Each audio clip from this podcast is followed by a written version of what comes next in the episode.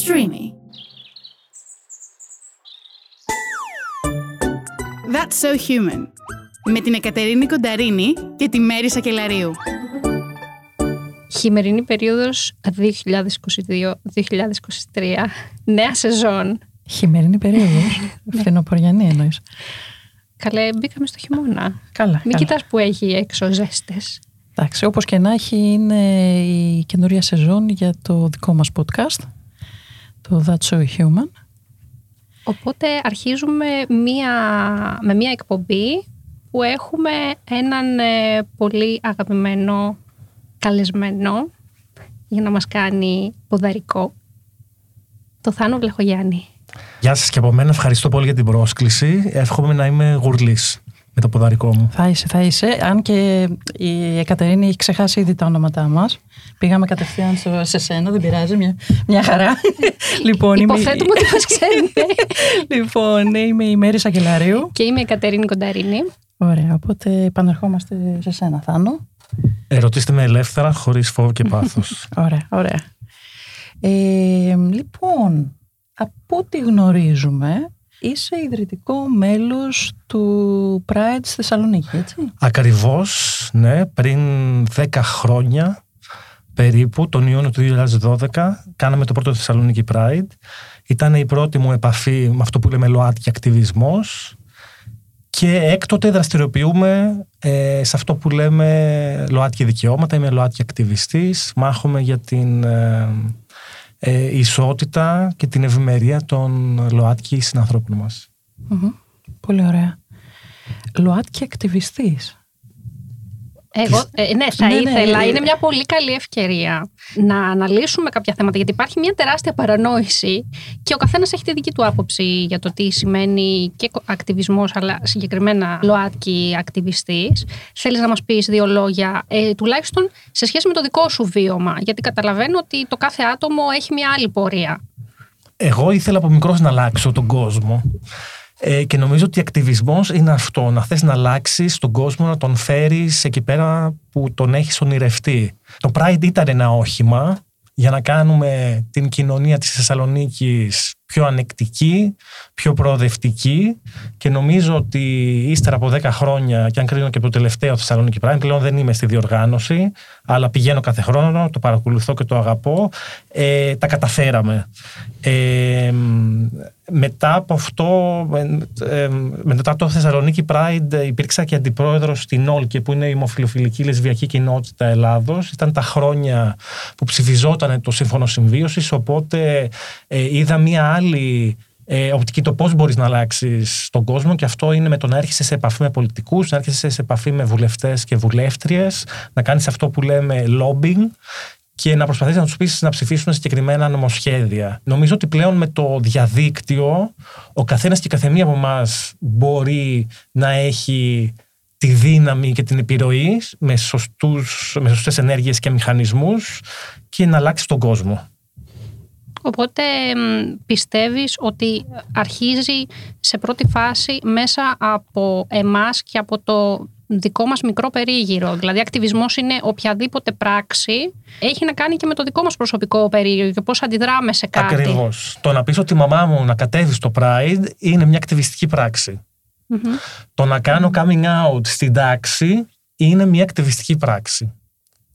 Το Ε, να περπατήσω χέρι-χέρι. Δυστυχώς Με το είναι σύντροφό μια μου, το ακτιβιστική σύντροφό μου. πράξη και αυτό πολλές φορές αφαιρεί από την ανεμελιά Ναι. και χάνει τη στιγμή ίσως, αλλά παραμένει μια ακτιβιστική πράξη.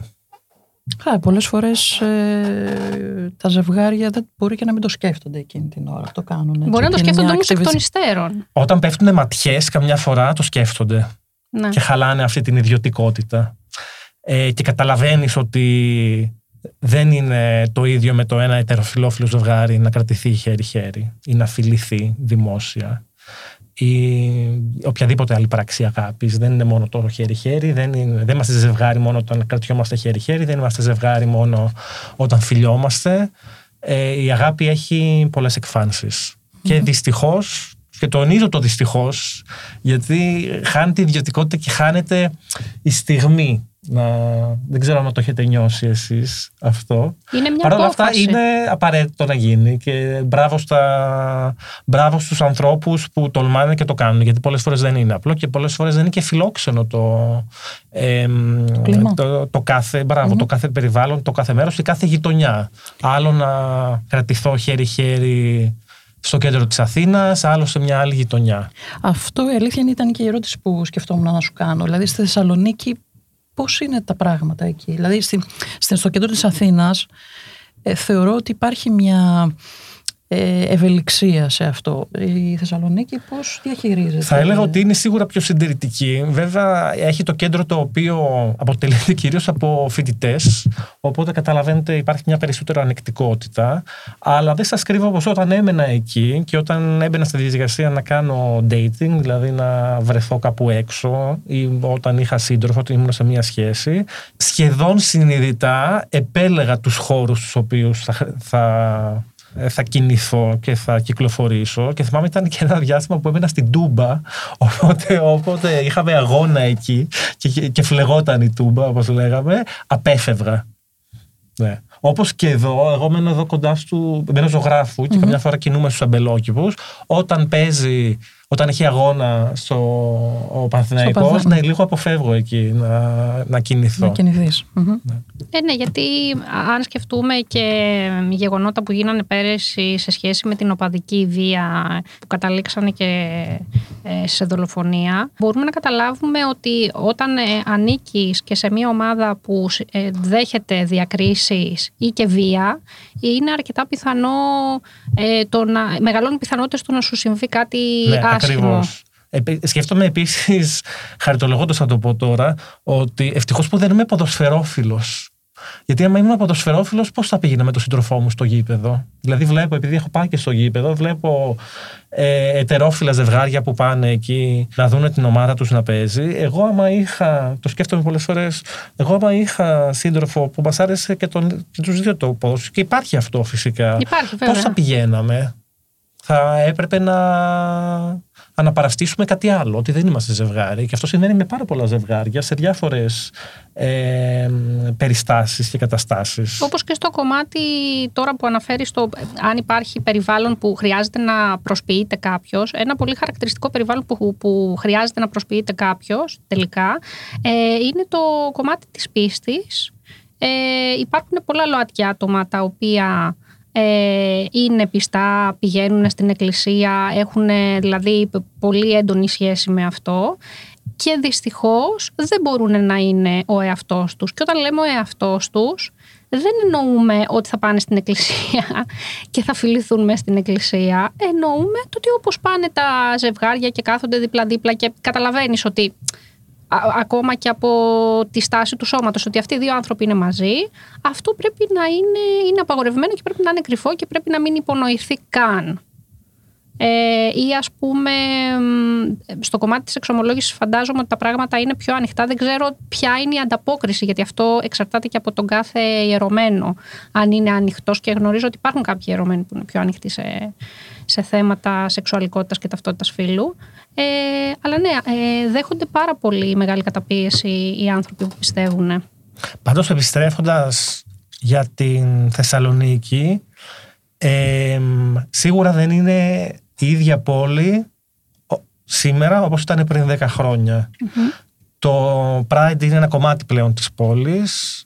Ε, είναι μια γιορτή για όλη την πόλη. Θα δείτε δηλαδή πως κατεβαίνουν οι οικογένειες και ακριβώς επειδή ίσως και σε αντίθεση με το Pride της Αθήνας κατεβαίνει στο κέντρο το οποίο είναι γεμάτο οικογένειες ε, γιατί το καλοκαίρι στην Αθήνα ίσως το Σύνταγμα να είναι λίγο να έχει μόνο τουρίστες ή να μην, έχει, να μην πέφτουμε πάνω ε, στους ίδιους τους πολίτες, στους ίδιους τους κατοίκους της Αθήνας. Ε, οπότε θα έλεγα πως ε, ναι έχει αλλάξει η Θεσσαλονίκη το 2024 θα διοργανώσει και το Euro Pride, το οποίο είναι μια μεγάλη στιγμή. Το όχι περιμένουμε μόνο- πώς και πώς, γιατί έχει αναβληθεί, Έχει λόγω αναβληθεί λόγω του COVID. κορονοϊού, αφού δεν ακυρώθηκε πάλι καλά να λέμε. Πότε, ε, πότε, Ευτυχ- πότε γίνεται τώρα, πότε το έχουν. Το επόμενο Euro Ναι, ναι, Pride ναι. είναι στη Μάλτα. Στη το Μάλτα. 23. Ήταν το 20 τώρα, το Σεπτέμβρη ήταν στο Βελιγράδι. Μμμ. Το 23 είναι στην Μάλτα, 24 Θεσσαλονίκη και πρόσφατα η Λισαβόνα ε, ανακηρύχθηκε ως συνοικήτρια του διαγωνισμού για το 2025.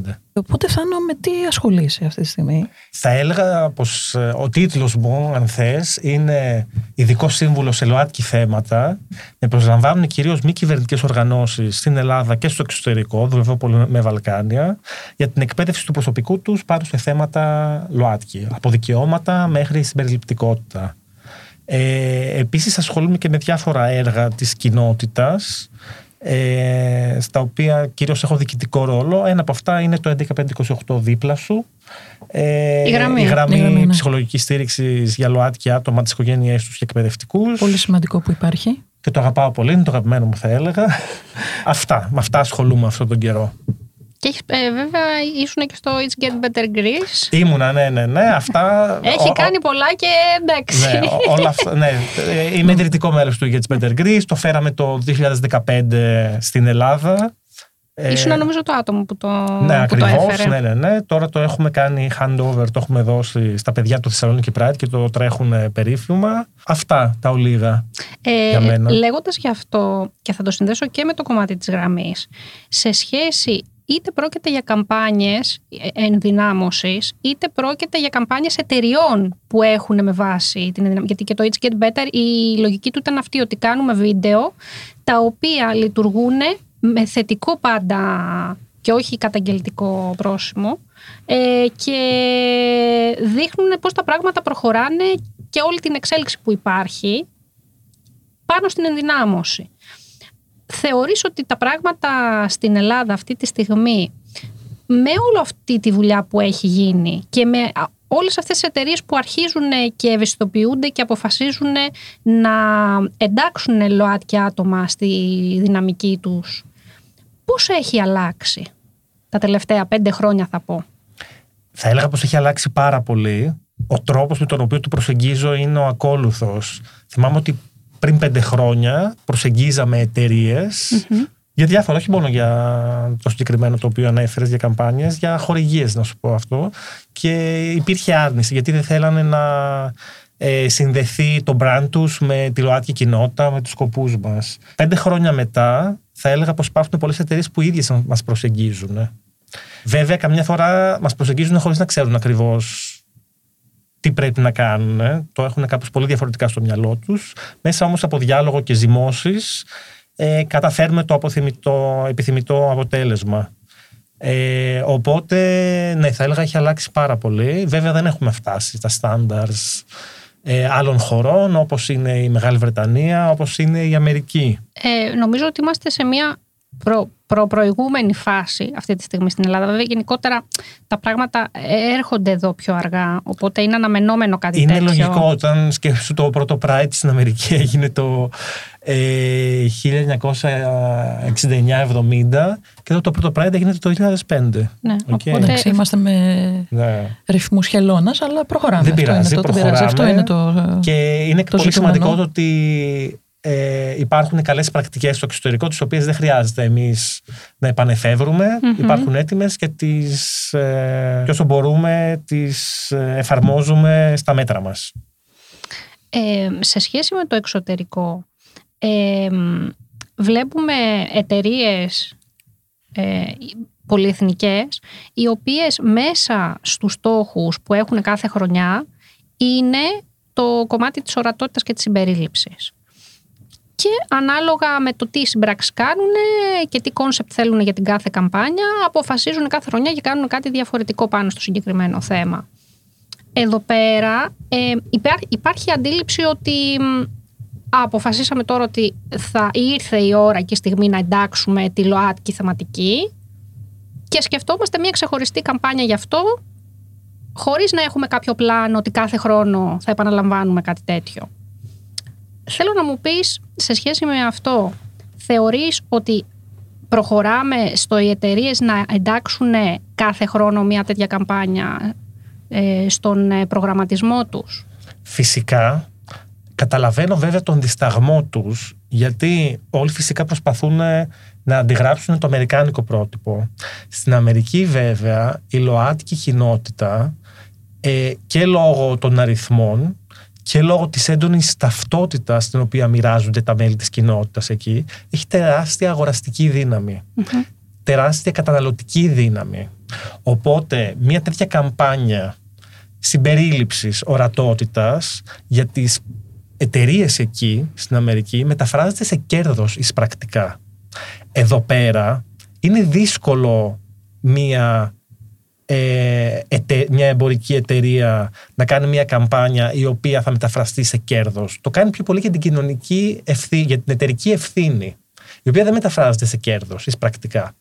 Οπότε να καταλάβουμε λίγο το δισταγμό. Υπάρχουν κάποιοι από την άλλη μεριά υπάρχουν κάποιοι οι οποίοι θα δουν μια τέτοια καμπάνια ομοφοβική, έτσι. Ομοφοβικοί θα είναι οι άνθρωποι που θα δουν μια τέτοια καμπάνια και θα κόψουν τους δεσμούς τους με το συγκεκριμένο brand name. Ενδεχομένως, ναι, και είναι αυτό το οποίο φέρνει το δισταγμό στις εταιρείες. Είναι κατανοητό αυτό. Παρ' όλα αυτά, όλο και περισσότερο βλέπουμε εταιρείες οι οποίες ξεπερνούν αυτούς, αυτές τις αμφιβολίες, αυτούς τους δισταγμούς, γιατί καταλαβαίνω ότι είναι θέμα κοινωνικής ευθύνης τελικά. Δηλαδή δεν, δεν, δεν αποσκοπούν στο κέρδος. Τελικά στην Ελλάδα, ε, αυτό που αναφέρεις ε, έχει πολύ μεγάλο ενδιαφέρον, ότι είναι περισσότερο ε, ε εταιρικής ευθύνης και λιγότερο θέμα κέρδους. Ναι. Ε, καταλαβαίνω αυτό που, λέ, που συζητιέται για το pink washing και για τα ναι. cookies κτλ. κτλ. Όμως στην Ελλάδα ακόμα δεν υπάρχει το αγοραστικό κοινό. Όχι ότι δεν υπάρχουν τα άτομα, γιατί ποσοστιαία ανά τον κόσμο ναι. είναι η ίδια τα ποσοστά. Αλλά δεν υπάρχει, ε, αν θες, η καταναλωτική παιδεία ότι θα προτιμηθεί ένα brand το οποίο μπορεί να αφορά την ταυτότητά μου. Αντιθέτως βέβαια, νομίζω ότι συνολικά το αγοραστικό κοινό, αυτό που λέμε σύμμαχοι, θα προτιμήσουν εταιρείες οι οποίες είναι πιο ευαισθητοποιημένες. Και είναι κάτι που το ζητάει το ελληνικό κοινό. Είναι ευαισθητοποιημένες προς τα έξω ή κάνουν κάποια καμπάνια η οποία στην ουσία λειτουργεί μέσα στις κοινότητες; Αυτό ε, το είχα παρατηρήσει περισσότερο τα προηγούμενα χρόνια. Δηλαδή, όταν αρχίσαν κάποιες εταιρείες να κάνουν κάποιες καμπάνιες, τις κάνανε στοχευμένες. Δηλαδή, ε, κάνανε μια καμπάνια, ας πούμε, για με ΛΟΑΤΚΙ θεματική και ήταν μόνο στο YouTube και ε, προ, η προώθηση γινόταν μόνο σε μέσα τα οποία αφορούσαν ΛΟΑΤΚΙ άτομα. Και εκεί λες, οκ, αυτή τη στιγμή δεν κάνεις κάποια ευαισθητοποίηση του κοινού σε σχέση με συγκεκριμένο θέμα, γιατί είναι εσωτερική κατανάλωση μέσα στην κοινότητα. Αυτό έχει αρχίσει να αλλάζει. Δηλαδή, τα δύο τελευταία χρόνια, δεν ξέρω αν είναι OK να πούμε εταιρείες. Όχι. Ε, ε, θα το αναφέρουμε αλλιώς. Ναι. Ε, και με εταιρεία που αφορά την τρόφιμο και με εταιρεία που αφορά καλλιντικά βλέπουμε ένα πάρα πολύ μεγάλο άνοιγμα στο ότι ναι, θα, βάλω τη, θα φτιάξω τη διαφήμιση και θα είναι σε prime time. Θα τη δει όλη η Ελλάδα. Το θέμα ποιο είναι, συγγνώμη που σε διακόπτω ναι. εδώ, ότι ε, υπάρχει ένα budget για μια συγκεκριμένη Το, θέμα όμως ποιο είναι. Ότι αυτές οι καμπάνιες δρούν αυτοκαταληπτικά, θα έλεγα. Δηλαδή, ξέρουν ότι θα παίξουν prime time, OK, το πληρώνουν αυτό, αλλά μετά θα γίνει τέτοιο το buzz, όπως λέμε, στο οποίο θα συζητηθεί πάρα πολύ. Θα παίξει στα social media. Όλο αυτό δωρεάν. Και δεν ξέρουν και καταλαβαίνουν ότι οι ομοφοβικοί, οι οποίοι θα αποστάρουν και θα πούνε τι είναι αυτά τα πράγματα, ουσιαστικά τους κάνουν διαφήμιση. Γιατί το brand name τους μένει για πάρα πολύ χρονικό διάστημα στην επικαιρότητα. Ε... Και με θετικό πρόσημο θα πω εγώ. Και μόνο που μένει και ο κόσμος ασχολείται είτε αρνητικά είτε θετικά ε, χωρίς να πληρώνουν γιατί αυτοί πληρώσανε μόνο το prime time για ένα συγκεκριμένο μήνα, πες το μήνα Ιανουάριο. Ε, και έχω συγκεκριμένη διαφήμιση στο μυαλό μου ε, εμπορικής εταιρείας με σαμπουάν ε, που, που έπαιξε το συγκεκριμένο Γενάρη. Συζητιότανε μέχρι το Μάιο, μέχρι τον Ιούνιο. Αυτό είναι μια τεράστια επιτυχία για την εταιρεία το ότι το brand name υπάρχει και στο διαδίκτυο αλλά και στην τηλεόραση μέσα στις εκπομπές. Και επίσης για μένα σε όλο αυτό επειδή στην Ελλάδα γίνεται τώρα αυτό το, αυτή η αλλαγή είναι πολύ σημαντικό για όποια εταιρεία αποφασίζει να κάνει και την αρχή. Δηλαδή δεν είναι το ίδιο μετά από 10 χρόνια που όλοι θα είναι συμπεριληπτικοί με το να πεις ότι πήρα την ευθύνη, την εταιρική ευθύνη να κάνω και μια κοινωνική αλλαγή μέσω της διαφήμισης ε, που κάνω. Αυτό είναι θέση ευθύνης. Και γράφεται και στην ιστορία, έτσι. Σίγουρα γράφεται στην ιστορία. Πάλι θα επανέλθω στο παράδειγμα του. Έχεις και αρκετή εμπειρία στο συγκεκριμένο. Ναι. ναι. Γιατί ήσουν μέρος αυτής της διαδικασίας. Ήμουν μέρος γιατί. Ε, ε, ήταν για πρώτη φορά στην Ελλάδα που μια εμπορική εταιρεία ε, όχι μόνο επομίστηκε ε, την ευθύνη της επικοινωνίας σε ένα μη εξοικειωμένο κοινό, όπως είναι το, το ελληνικό, αλλά χρηματοδότησε εξ ολοκλήρου ένα έργο της κοινότητας και αυτό ήταν το 11-5-28 δίπλα σου. Ε, οπότε για αυτούς που είναι λίγο δύσπιστοι και δύσπιστες ε, δεν είχαμε pink washing, είχαμε μια εταιρεία η οποία χρηματοδοτεί ένα έργο για την κοινότητα και κάνει και αυτή τη διαφήμιση με την οποία ουσιαστικά τι κάνει. Περνάει μηνύματα αποδοχής. Και όπως είδατε και όσον αφορά τη συμπεριληπτικότητα προσπαθήσαμε όσο δυνατόν ε, μη ορατές ταυτότητες ΛΟΑΤΚΙ ε, να γίνουν ορατές όπως είναι η trans ταυτότητα, όπως είναι η non-binary ταυτότητα όπως είδαμε. Όπως είναι μια drag queen επίσης. Και όπως είναι και η λεσβιακή ταυτότητα. Επίσης, ναι. Η οποία για ένα περίεργο λόγο στην Ελλάδα δεν ε, τη βλέπουμε καθόλου σε, σε σειρές. Δηλαδή, δεν μπορώ να καταλάβω. Δηλαδή, στο, στο κομμάτι το ΛΟΑΤ, και εμείς έχουμε κάνει και μια έρευνα ως Humancast για το 2018-2019, που αρχίσαμε ουσιαστικά σε σχέση με την ε, συμπερίληψη στα μέσα μαζικής ενημέρωσης. Ε, και πραγματικά τα ποσοστά, δηλαδή ήταν ε, δύο χαρακτήρες που ήταν γκέι άντρες, ε, καμία λεσβία, κανένα τρανς άτομο, ε, ένα άτομο διαφορετικής φυλετικής ε, καταγωγής, ε, ένας μαύρος ηθοποιός και μηδέν άτομα με αναπηρία. Ναι, νομίζω την επόμενη χρονιά ήταν την μια επόμενη... τρανς γυναίκα σε ένα σύριαλ που θυμάμαι συγκεκριμένα στην τηλεόραση. Οπότε θέλω να πω ότι γενικότερα υπήρχε ε, μέχρι και πρόσφατα η τάση του να μην εμφανίζουμε στην τηλεόραση οτιδήποτε έχει να κάνει ε, πέρα από την ετεροκανονικότητα. Ε, ή και στο φυλετικό θέμα και στο κομμάτι της αναπηρίας. Πόσο σημαντικό είναι, θα πάω πρώτα στα άτομα που είναι τα ίδια που θέλουν να δουν τους εαυτούς τους στην τηλεόραση, να υπάρχει αναγνώριση ότι κοίτα, ε, είμαι ένας έφηβος, μία έφηβη, ε, ένα τρανς άτομο σε νεαρή ηλικία, ένα non-binary άτομο και βλέπω τον εαυτό μου να εκπροσωπείται με ένα ρόλο ή σε μια εκπομπή ή στο ραδιόφωνο και υπάρχουν και άλλα άτομα σαν, σαν και εμένα που είναι εκεί έξω και ε, κάνουν αυτή τη δουλειά και βλέπω το, μέρος του χαρακτήρα μου, μέρος του στυλ μου. Βλέπω τον εαυτό μου τελικά. Πόσο σημαντικό είναι αυτό; Είναι πολύ σημαντικό, ιδιαίτερα όταν βλέπουν τον εαυτό τους να είναι Γιατί νομίζω ότι η προσέγγιση στην ελληνική, στα ελληνικά μίντια είναι η θεματοποίηση.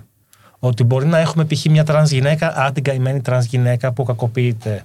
Α, την καημένη τρανς γυναίκα η οποία εξωθείται στο sex working. Ναι, γίνεται μια ε, ανακύκλωση στην ουσία των ναι. αρνητικών ε, στερεοτύπων και ναι, Το σημαντικό με την, επανέρχομαι στην διαφήμιση του Γενάρη, είναι ότι είδαμε ανθρώπους της ΛΟΑΤΚΙ κοινότητας να είναι ευτυχισμένοι με το να είναι ο αυτός τους.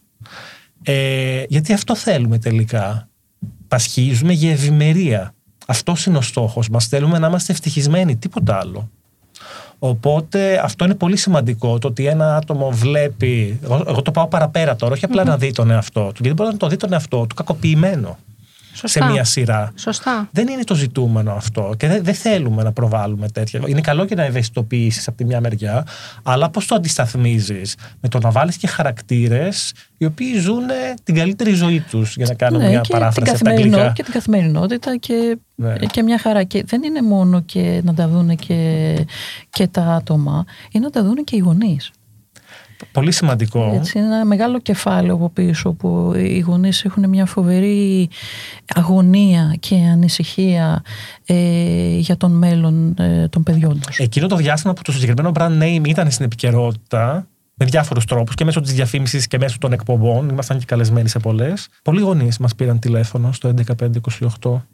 Τι λες, αυτό έχει φοβερό ενδιαφέρον. Πώς Ναι. μια καμπάνια μπορεί να επηρεάσει, Φοβερό αντίκτυπο. ε, να, να, να, να λειτουργήσει ο γονιός και να πει ότι «ΟΚ, ήρθε η ώρα Ναι. να επικοινωνήσω και να μάθω πέντε Ναι. πράγματα». Επίσης, ενώ ήταν μια. Ενώ, το- βέβαια, το διαδίκτυο έχει μεγάλη εμ, Δύναμη. δύναμη, φυσικά. Ε, καταλαβαίνουμε πως η τηλεόραση ακόμα είναι αυτή που επηρεάζει την ελληνική οικογένεια. Ισχύει. Και βέβαια που υπάρχει και στο, στο κομμάτι του, της επαρχίας, έτσι. Πάρα πολύ, ναι.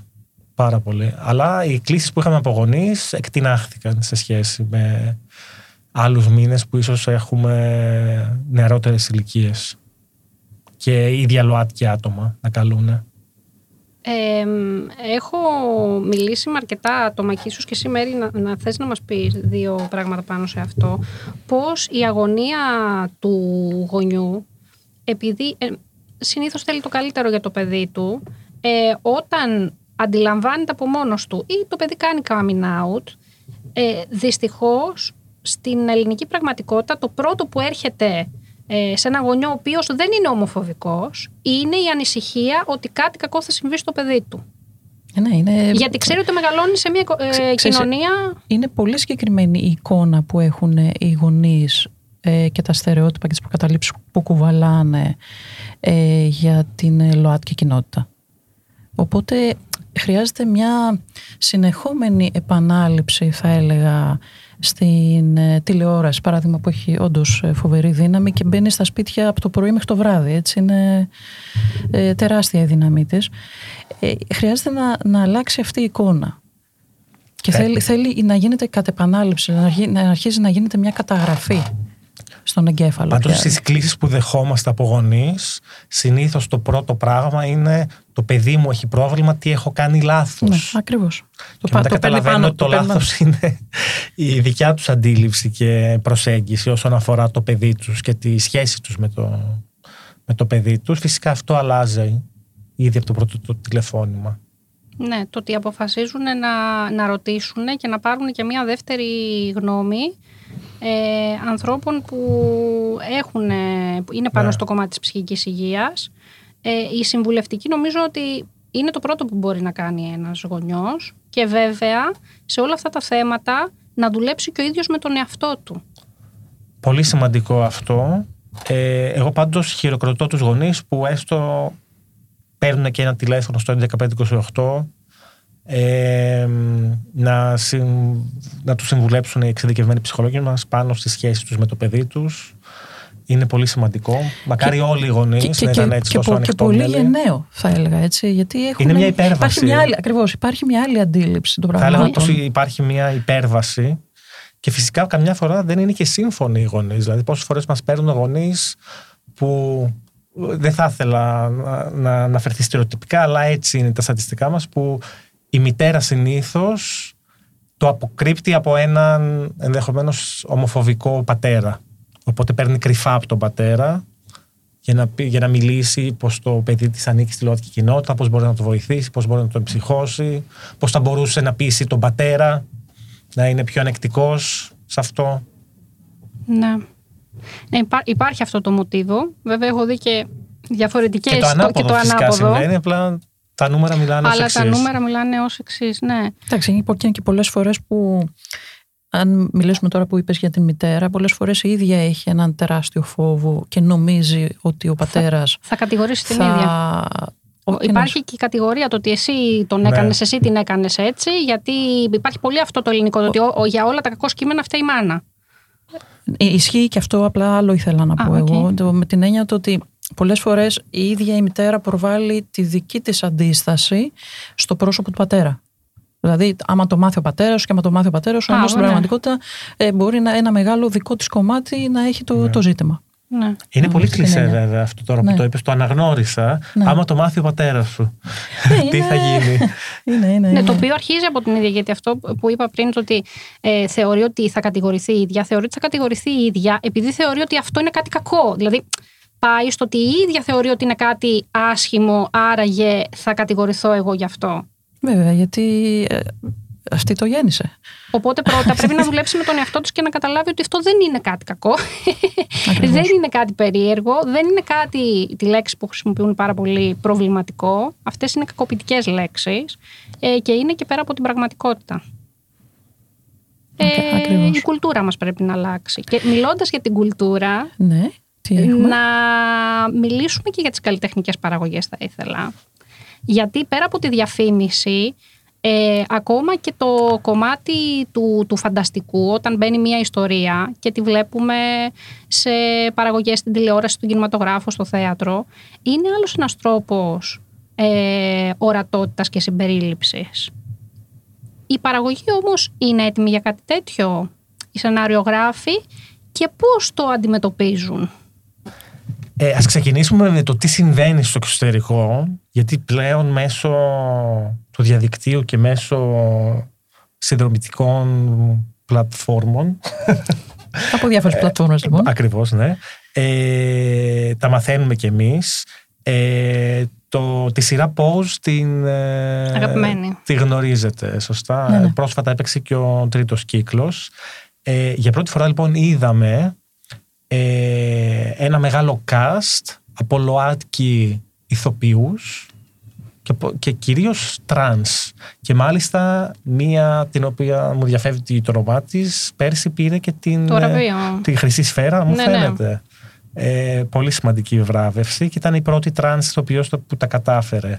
Ε, βλέπουμε λοιπόν ότι η συγκεκριμένη παραγωγή τόλμησαν Και μαύρη γυναίκα. και μαύρη γυναίκα ακριβώς. Ναι. Ε, η συγκεκριμένη παραγωγή τόλμησαν και έδωσαν την ευκαιρία στο συγκεκριμένο cast να αναδείξει τα ταλέντα του. Ε, φυσικά αυτό δεν έγινε εν μία νυχτή και είχε προηγηθεί ε, ταινίες, έχουν προηγηθεί στο Hollywood ταινίες και σειρές που υπάρχουν τρανς χαρακτήρες που τους έχουν υποδυ- υποδυθεί όμως cis Straight άντρες. ναι, straight άντρες. και όχι ναι. straight, Ή και και όχι gay straight, άντρες. αλλά cis σε Cis. κάθε περίπτωση. Να, να πούμε για όσους δεν γνωρίζουν ότι είναι, ε, οι- οι- οι cis- τα cis άτομα είναι τα άτομα που προσδιορίζονται ε, με το φύλο που τους αποδόθηκε κατά τη γέννηση. Οκ. Ε, ή πολύ απλά, όποιος δεν είναι trans είναι cis. Ναι. να το πούμε έτσι. Ορίστε, έχει μια άλλη εκδοχή ανάποδη. ναι. Ε, ή όποιος δεν είναι trans ή φυλοδιαφορετικός, μάλλον, να το πούμε και με ελληνικούς όρους, είναι cis. Ήρθανε όμως ακριβώς επειδή καταλαβαίνουμε πως υπάρχουν αξιόλογοι τρανς οι οποίοι απλά δεν- αποκλείονται ή δεν τους δίνεται η ευκαιρία ε, ότι οι παραγωγοί θα έπρεπε να δημιουργούν τέτοιες ευκαιρίες. Οπότε με τη σειρά Pose ε, έγινε casting αλλά είπαν ότι θα θέλουμε τρανς ηθοποιούς να παίξουν τους τρανς χαρακτήρες. Ε, φυσικά πάλι άλλα νούμερα η Αμερική ε, και α, φαντάζομαι είναι πιο εύκολο για ένα παραγωγό ε, σε μια χώρα 350 ε, εκατομμυρίων ανθρώπων να βρούνε ε, τρανς ηθοποιούς που να καλύπτουν τα κριτήριά τους. Κάτι που δεν έγινε εδώ πρόσφατα, έτσι. Να σου Ακριβώς. πάμε και στα δικά μας λίγο Να πάμε πάλι. στα δικά μας. Αν θες Εκατερίνη Εκτός αν ενημέρωσέ είχες κάτι μας. συγκεκριμένα, αλλά... Ναι. όχι, όχι. Ε, μ, κοίτα, καταλαβαίνω, επειδή μιλάμε για, τη- για περίπτωση που δεν είναι για κινηματογραφική ή τηλεοπτική παραγωγή, αλλά μιλάμε για μια περίπτωση που είναι όπερα, αυτό το πρόσφατο γεγονός που έγινε, ότι το να βρεις ε, μονοδό είναι πάρα πολύ δύσκολο, ακόμα και στο εξωτερικό. Παρόλα αυτά, όταν αποφασίζεις και κάνεις αυτή την ε, πολύ σημαντική προσπάθεια του να ε, μεταφέρεις ένα έργο το οποίο έχει ως πρωταγωνίστρια μια τρανς γυναίκα στην όπερα, είναι επίσης το ίδιο σημαντικό να προσπαθήσεις να βρεις μια τρανς πρωταγωνίστρια. Ε, φυσικά θα πω ότι η αντίδραση και η απάντηση ε, ήταν ε, Άμεση. ήταν Ωραία. άμεση και ήταν πάρα πολύ σωστή. Δηλαδή ότι θα κάνουμε ό,τι το δυνατόν προκειμένου να βρεθεί στην Ελλάδα και αν δεν μπορέσουμε να το βρούμε θα, το βρούμε στο, θα προσπαθήσουμε να το βρούμε στο εξωτερικό. Ήταν ένα καλό παράδειγμα διαχείρισης κρίσης, θα έλεγα. Πάρα πολύ Ακριβώς. καλό παράδειγμα κρίσης, σε αντίθεση με άλλες περιπτώσεις. Ε, αλλά να πω εδώ ότι συμβουλευτικά, γιατί πολλές φορές και οι ίδιοι παραγωγοί μπερδεύονται ή οι σκηνοθέτες ή οι σεναριογράφοι κάποιες φορές όταν γράφουν κάποια σενάρια, ότι το 2022 ε, στην περίπτωση, το- ο- όταν θες να κάνεις ε, μια παραγωγή που η πρωταγωνίστριά σου να είναι τρανς γυναίκα ή τρανς άνδρα, βρίσκεις τρανς γυναίκα ή τρανς άνδρα ηθοποιό. Ε, δεν βρίσκεις τρανς γυναίκα, επέλεξε μια cis γυναίκα για να παίξει το ρόλο. Αυτό θέλω να πω ότι είναι πάρα πολύ σημαντικό. Ε, για το 2022 που βρισκόμαστε αυτή τη στιγμή, τα πράγματα έχουν αλλάξει. Εγώ πάλι θεωρώ ότι δεν θα έπρεπε να ανεβεί αν δεν βρεθεί. Και αυτό. Έτσι, και για το, αυτό. τη δική μου καθαρά προσωπική άποψη. Παρ' όλα αυτά είναι καλό να, γίνει, να γίνεται ένα open call και να προσπαθούν να, να ενσωματώσουν, να βρούνε δηλαδή άτομα, τρανς άτομα, έτσι, ε, συγκεκριμένα τρανς γυναίκα είναι. Τρανς από γυναίκα είναι η θυμάμαι. πρωταγωνίστρια. Λοιπόν, είναι φα- φανταστική η πρωταγωνίστρια στην ταινία, ε, έτσι. Ε, δεν θα πω το όνομα. Όχι, δεν είναι brand. Ναι, Ναι, μπορείς δεν να είναι το brand, πεις. έτσι, μιλάω για την ε, Μίνα την Ορφανού. Ήταν ε, φανταστική σε αυτό το ρόλο. Συγκλονιστική. Συγκλονιστική. Ε, Εγώ θέλω να κάνω μια πρόταση αυτή τη στιγμή. Ναι, πες. ε, στη λυρική σκηνή, πέρα από την απάντηση που έδωσε ότι θα βρει, να ανοίξουν υποτροφίες. Εφόσον ανοίχθηκε αυτό το θέμα και εφόσον βλέπουμε ότι υπάρχει ένα κενό, ε, σκεφτείτε να ανοίξετε υποτροφίες για τρανς χαρακτήρες, είτε πρόκειται για χορό, είτε για μονωδούς, ε, είτε για ηθοποιούς. Θα ήταν πάρα πολύ χρήσιμο και θα βοηθούσε πάρα πολλά άτομα. Έχω μια απορία σε αυτό όσον αφορά την ε, μουσική, δηλαδή και τη φωνή ενός Αυτό το βρίσκουνε. ε, Αυτό- τρανς ατόμου. Αυτό το βρίσκουνε. Αυτό το βρίσκουνε. Ε, είτε υψήφωνος είτε βαρύτονος δεν παίζει ρόλο. Αυτό δουλεύεται. Οπότε εμένα η πρότασή μου είναι αυτή. Επίσης, να πω μια καλή πρακτική όσον αφορά βέβαια, κρίνοντας από άλλα παραδείγματα και όχι φυσικά μόνο με, με τη ΛΟΑΤΚΙ εκπροσώπηση, ε, καμιά φορά επιτυχία έχει το να στήσεις ένα έργο, μια παράσταση, όταν έχεις ήδη βρει το πρωταγωνιστή και χτίζεται γύρω από το πρόσωπό Ναι, του ε, σιγά θα, σιγά. θα ήταν, θα ήταν ε, Δηλαδή, καλύτερα. πολλές επιτυχημένες σειρές στην τηλεόραση έχουν ε, μεγάλη επιτυχία γιατί ήδη είχαν βρει μια πρωταγωνίστρια, ένα πρωταγωνιστή και σιγά σιγά χτίστηκε. Ναι, στην πραγματικότητα γύρω έχεις του. βρει το άτομο και έχεις φαντασιωθεί το ρόλο Ναι. και όλη τη διαδικασία. Και αυτό του είναι μια έργου. καλή πρακτική στο θέμα της ορατότητας και της συμπερίληψης. Αυτό ειδικά με τη θρησκεία είναι πέντε podcast. Ε, μπορούμε να, να κανονίσουμε να σε ξανά έχουμε καλεσμένο για να το ανοίξουμε, γιατί το, το πιάσαμε πολύ λίγο έτσι στην αρχή. Πολύ ευχαρίστως. Αυτό ήταν ένα teaser. Τα καλύτερα έπονται. Είσαι και στην πρώτη μας εκπομπή, έτσι. Είναι, η κίνηση είναι φοβερή. Εκκίνηση. Έρχομαι το ποδαρικό να είναι γουρλίδικο, είπαμε. Ωραία, λοιπόν, μαζί μας είχαμε το Θάνο Βλαχογιάννης. Σε ευχαριστούμε και πάρα Εγώ πολύ. ευχαριστώ για την πρόσκληση. Καλή Ε, αρχή. Σε ευχαριστούμε πάρα πολύ. Είμαι η Μέρη Σακελαρίου. Και είμαι η Κατερίνη Κονταρίνη. Οπότε, Ακούσατε το That's So Human. ωραία. Φιλάκια πολλά μέχρι την άλλη φορά.